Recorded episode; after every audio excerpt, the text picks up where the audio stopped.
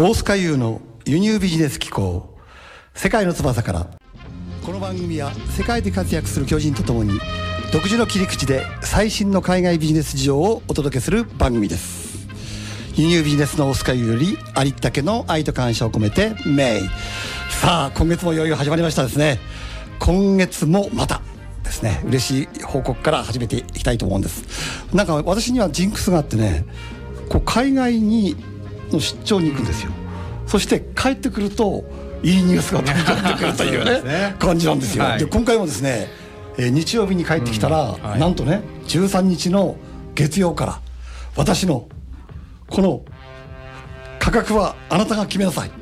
これがなんとですね新宿の紀ノ国屋さんえと、えはい。おーブックファーストさんでねビジネス書の第1位にうわすごい。なってるということなんですね。う わということでおめでとうございます。多分嬉しいですね。そうですね。ね。この放送を聞いてくれる人がはいっぱい買ってくれてるんじゃないかと思うんですよね。ねえ。うん。で特にこう新宿の皆さんありがとうございます。他の大手町とか 池袋もね。はい、そうですね。はい、もちろん川崎の皆さんもですね。はい。ということで今月もお元気に始めていきたいと思うんですね。さて今月もですね、えー素敵なゲストが来てくださっています。一般社団法人プロフェッショナル顧問協会の理事長の斉藤俊和さんです。よろしくお願いします。斉藤でございます。よろしくお願いいたします。今日はありがとうございます。お呼びいただきまして先輩の番組ですね。さあ今日もねすごい話が聞けるんですけどもじゃあねなぜ、えー、斉藤さんに来ていただいたか。ここが重要でありましてね。斉藤さんはプロフェッショナル顧問のお協会の理事長ではあるんですけど実は違う側面もありましてね、はい。その仕事の中でり顧問のお仕事の中でなんとですね日本のアニメキャラクタはい。ーのライセンス。これの貿易に生かすって言いますかね、はい。そういった意味のスペシャリストである、ということなんですね。本当にあのお声掛けいただいてですね。本当ありがたいことなんですけどいやいやいやいやですね。はい。ずっとあのーアニメですとか、ええ。あとはまあ映画ですとかゲームですとか、ええ。ええまあ、そういったビジネスをずっとやってたんですね20年ぐらい、まあ、そういったネットワークも含めて、いろんなところからお声掛けいただいてそうですね。はい、ちょっと第一人者にはおこがましいんですが。かつまりどういうことかというとね海外の企業がその日本のアニメキャラクターを使うときに斉藤さんを通すとスムーズにいくというこういうことなんですよね。頑張ります、はい、ということでまずねはい。斉藤さんについてご紹介をしたいと思うんですけども、まずですねもともとはその株式会社リクルートからソニー株式会社の今おっしゃったようにですね映画とかゲーム音楽関係の子会社を経て2012年に独立された。そうですね。ということですね、そして楽天ですとかウームはい。などさまざまな業種と規模の約160社の企業の顧問はい。とかアドバイザーとして、えー各社が抱える問題を解決されている。そうですね。ということなんですね、はい。なんかこれ聞いただけでもすごいですよね。160社っていうかね。ありがたいお話ですね。ねえ。はい。さらにはですね業種も多種にわたって50種類以上の業種。そうですね。ということなんですね、はい。私なんかは例えばねその輸入ビジネスですから、はい。もうこれ以外のことはわからないわけですよ、はい。だけどその50社以上のね、はい。業種以上のおアドバイスをされてるっていうことでそうですね。はい。まあ、その辺の秘密なんかもお伺いしたいんですけどで現在はですね企業視点で結果を出している人材のみが所属することができる。先ほどご紹介しました一般社団法人プロフェッショナル顧問協会の理事長を務められておりまして企業のあらゆる問題の解決のためこれまで得た実績とかご自分の知見ネットワークをもとに企業ともに効率的にゴールをゴールを目指していかれている。っていうのが今の活動なわけですね。ね。はい。これ言葉で言うとねなんか分かりにくいかもしれませんけどこの辺はね非常に我々にとってもねこれ全ての人にとってね、あの関係あるお話だと私は著書を拝見してねそう思ったんですよね、はい。だからぜひ今日はねその辺の話をねあの聞いていただくと皆さんもいいろんな意味の可能性とかね、はい。希望が湧くと思うんですよ。さあ実際始めていきたいんですけども。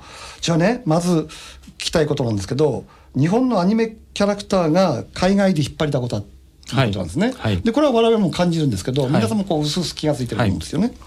でも実際にその海外からどういうような形でね、はい。どんなオファーが来るのか。そうですね。ね。の最近で言いますと、まあ、中国の企業なんですけれども、うん。あのまあ、日本製の化粧品を、お中国で売って、まあ、安く売って、うん。というビジネスをやってらっしゃる会社がありましてですね、うん。まあ、そこがその昨今同じようなビジネスモデルで日本製の化粧品を安く売るって会社がどんどん出てくる中で、今、日本の化粧品すごいんですよね。そうなんですよ。めちゃくちゃ流行ってるんですよ。ねはい。で、ええ。よりその日本製を強、ええ。あの強調してうん。いくためにどうしたらいいんだと、その競合に勝つためにどうしたらいいんだっていう時に、やっぱり日本ってアニメでしょうとあるいはキャラクターでしょうとそうですね。いう話があって、うん。まあ、前提として、まあ、中国でも配信されててうん。人気のあるアニメうん。がなんだというところから始まってですね、うん。まあ、結果として、えーある作品を、こちらから提案をして、うん。でお持ちの化粧品とそのアニメーションをくっつけた商材をですね、あ中国でアニメアニメを入れたってことですか？そうなんですよ。パッケージにですね、あのそのアニメのキャラクターを入れさせていただいうてん、はい、販売をさせていただいてで去年発売をさせていただいて、うん。まあ、半年7ヶ月ぐらいですかね、で結果として 3SKU、まあ、3つの商品でうん。80万個、80万個？ええ。まあ、売り上げすると日本円でいうと本当10億円ぐらい10の億くらいですか。規模になりますけどすごいね。話ですよね。はいそれやっぱりキャラクターを使ったってことがかなりのやっぱり差別化につながっていったとですよね。はい、もちろんその売り上げももちろんなんですけど、うん。まあ、それ以上にそういったその競合で同じようなビジネスモデルの会社さんがどんどん出てきてる中で、やっぱりその日本製をより強化できたっていうところに彼らは、いかにも日本製ですよね、キャラキャラクターをそうですね。うんそういうことですね。はい、うんなるほど。単なるメイドインジャパンそこに加えてそういったキャラクター、アニメ、えーをまあくっつけることによってですねさらに裏付けされるというか。そうですね後ろ盾ができるっていうかね。はいさすがですね。そういうことなんですね。はいそうですね日本のアニメって、はいそういえばね、今思い出しましたけど、私あの最初にヨーロッパ行ったのはね、はい40年前なんですよ。うんだから、あー40年前ですね、その時にスペインに行った時にね、はいテレビでマジンガー Z やってたんですよ。スペイン語でびっくりしました。そうなんですねねだからもう、はあの時代からはい日本のアニメってやってたんですよね。ほぼリアルタイムですよね40年前ぐらい40だからになると多分リアルタイムだったと思うんですね。そうですよねでスペイン語でやってて、それはそれが面白くて。これやっぱりあの各エリアえでえ放映されてるアニメも違えば人人気のあるものも違ったりするんですよね。そうでしょうねはい。でこのキャラクターの,、はいそのライセンスの交渉でね、はい。そのまあ、日本側の起用されるんでしょうけど、はい。これ難しいのはどういう部分が難しいですか？そうですね、あのやっぱりその各ライセンサーさん、まあ、版権元さん、それぞれグローバル戦略をお持ちなんでですね。そうですよ。ねそうですよね。でどこの国は強化したい、どどのエリアを強化したい、まあ、そのお強化したいエリアの、おライセンス以来であればですね、うん。まあ、すんなり、まあ、すんなりでもないんですけど まあそこはあのやっぱりマナーだったりですね。すよね。えーっていうのがあるんですけれども。使われ方とかね。はい、うん。あとは用意するものとかってあるんですけれども、やっぱりそこにうまく合えばですね、ですからそこのコーディネートってすごく大事になってきますね。うん。そういった戦略ももちろん知っておきながら商材も見ながらターゲットを見ながら、うん。まあ、そこに合致するようなものを、まあ、抱き合わせしてうん。より日本性を強めたりなるほど。というような商売ですね。ということは、い。その際に、はい。例えばそのか海外からね、はい。あの例えばですよ、あの A というキャラクターっていうふうにオファーが来たんだけど、はい。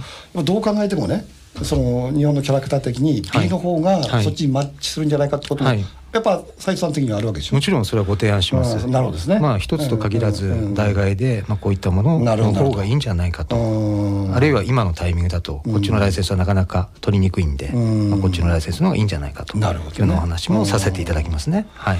なるほどですね。じゃあわ我々の世界はねこう輸入っていう感じなんだけど、はい。例えば輸入品もね、はい。こう輸入してきたものに対してうんなんだろう。日本でのキャラクターをつけるってことも可能。ってことそうですね。よりそのやっぱ付加価値をつけるっていう意味で、うんうん。まあそうやって輸入されたものに、うん。例えば放送でですね、うん。まあそういったキャラクターを使って、うん。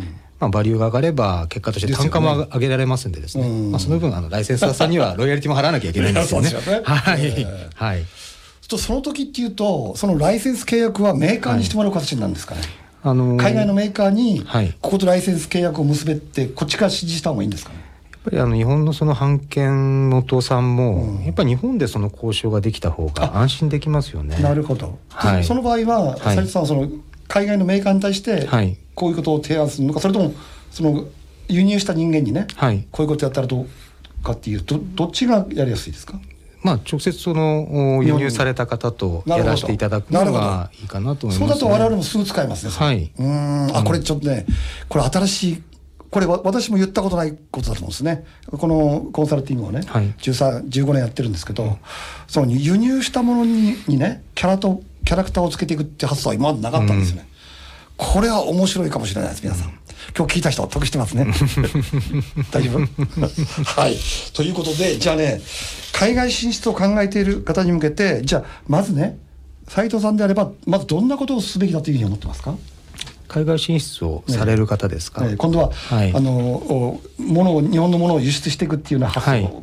そうですね。あの日本のいいものたくさんあるんですけれども、まあそれにより日本の強みというかですね、え日本らしさをこうつけていくいくことで、うん。よりバリューを持ってうん。海外にも販売できたりしますんでですね、うん。せっかくいいものを、うん。やっぱりこうあのー見てもらわないと、うん。あの関心を持ってもらわないといけないんでですね。ね。そこをアニメとかキャラクターを使って、えーいわゆるアイドマじゃないですけど、はい、はい、あのアテンションを取るっていうやり方も、うんあとは結果としてそれによってバリューも上がればですね、うん。単価も上がりますんでですね、まあそういった使い方できるかなと思いますね。すね。はい。で私なんかはその日本のねあのものももちろんそうなんだけどこの日本語という言葉ね、はい。これこれでそのものを輸出したいんですよ、なるほど。で日本語を世界のスタンダードにしたい。そしたら日本人ものすごく活躍できるんじゃないかと思ってるんですよね、ほど。海外ではなんかカタカナブームみたいなのもあるみたね。漢字の T シャツとかね。ものすごい多いんですよ。意味不明の。何を書いてんだっていうね。まあでもそれが大丈夫かってまあそれがおしゃれだったりそうですね。すね。ええ。はい。だから昔の日本人が、はい。その英語書いてあれば何でもいいみたいなね。T シャツがああったじゃないですか、はい。あれと全く同じ現象ですよね、はい、うん。私の友人もあの英語で書かれたええ。保険代理店って書いてあるですね、ものをアメリカの方に笑われてたっていう。話があってですね。あそういうことに書いてある。はい。あお前何書いてんだみたいな。何書いてんだろうね。どこでもらってきたんだっていうね。なるほど。そうですか。はい。面白いですね、はい。さああのあっという間にですねこう前半が、あー終了に近づいてるんですけど、一曲ね、えーここで音楽をかけていきたいと思うんですけども、えーリクエスト曲をお願いしたいと思うんですけど、えーっと私がですね中学生の頃にですね、もう聞きまくってて、まあ、今でも聞いてるんですけど、ええあの薬師丸ひろ子さんのええ「セーラー服と機関銃」ですね。おーなんかアニメチックな曲ですね。なんとなくはいイメージがね。は。はいいじゃあ聴いてみましょう。さあ、いい曲でしたね。いい曲でした。はいじゃあ聞き入っちゃいました。聞きちゃいましたね。衝撃の後半に行きたいと思うんですけども、さて、このね、やっぱ聞いてる方にとっては、まあ一般社団プロフェッショナル顧問協会っていうところの理事長っていう紹介なんですけど、まあ顧問っていう言葉自体がね、はい。なんかこう、なんか俺には関係ないなとか私には関係ないとかね もしくはあその固まったイメージがあると思うんですけど、はい。実際にねその顧問っていうのはどういうことをされているのか。そして、はい。プロフェッショナル顧問っていうのはどういうことをされているのか、その違いなども含めてね、はい。はい。お話しいただければなと思います、そうですね。あの顧問っていうとですね、ええ。一般的にはあの天下った人とかですね。なんかいやらしい感じしますよね、ええ。なんとなくね。あとはお茶飲み顧問とか、お茶飲み顧問とかね。飯食う顧問とかね、えー月に12回来て、ええ。ちょっと来てお茶飲んで帰るみたいなですね。ねまあ、そういうその顧問が、まあ、日本における顧問の概念なんですけど、うん。皆さんがこう考えられる顧問のイメージなんですけど、そうですねうん。まあ、最近のあの顧問像ってちょっと変わってきましてですね、うんまあ、企業さんっていろんなあの課題をこうお持ちになられてらっしゃるとそうですねやっ思うんですけどぱ悩み多いですよね、はい。うん。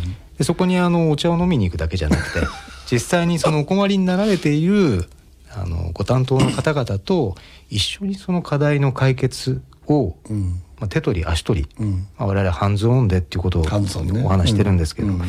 携わりながら、ん。課題解決まで一緒に寄り添いながらうん携わるというような、ん。あと実務もやるってことですか？そうですね。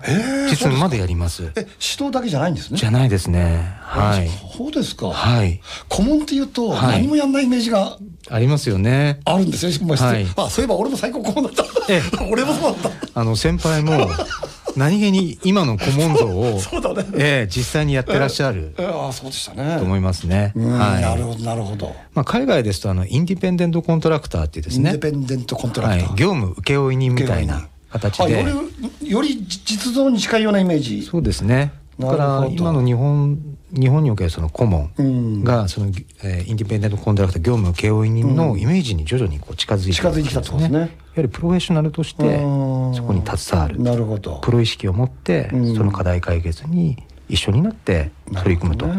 いうことが、まあ、さっきのご質問にあった顧問とプロフェッショナル顧問のまたこれ一つ違いだったりしますね。ということは、はい、顧問の概念は今今の寄り添いということですね。はい、プロフェッショナルつくと今度はより？はい。あのー、まあどちらかの企業のあの CM にもありますけど、ええ、結果にコミットするとですね。いやいや、はい、なるほど、ええ、まあコミットできないケース。はい。まあその意識を持って。意識を持つってことですね。はい。その解決までしっかりこう寄り添って携わっていくということが覚悟っていうことですね。ある種の覚悟を持ってやるってことですね。で我々のあのプロフェッショナル顧問協会はあの基本的に企業側からの推薦文を持ってこないと入会ができないっていう仕組みになってまして。ハードル高いじゃないですか。はい。それも3社以上なんですね。本当ですか？はい。ですんで私も入れてください。あぜひぜひ。ええ、推薦枠でよろしい。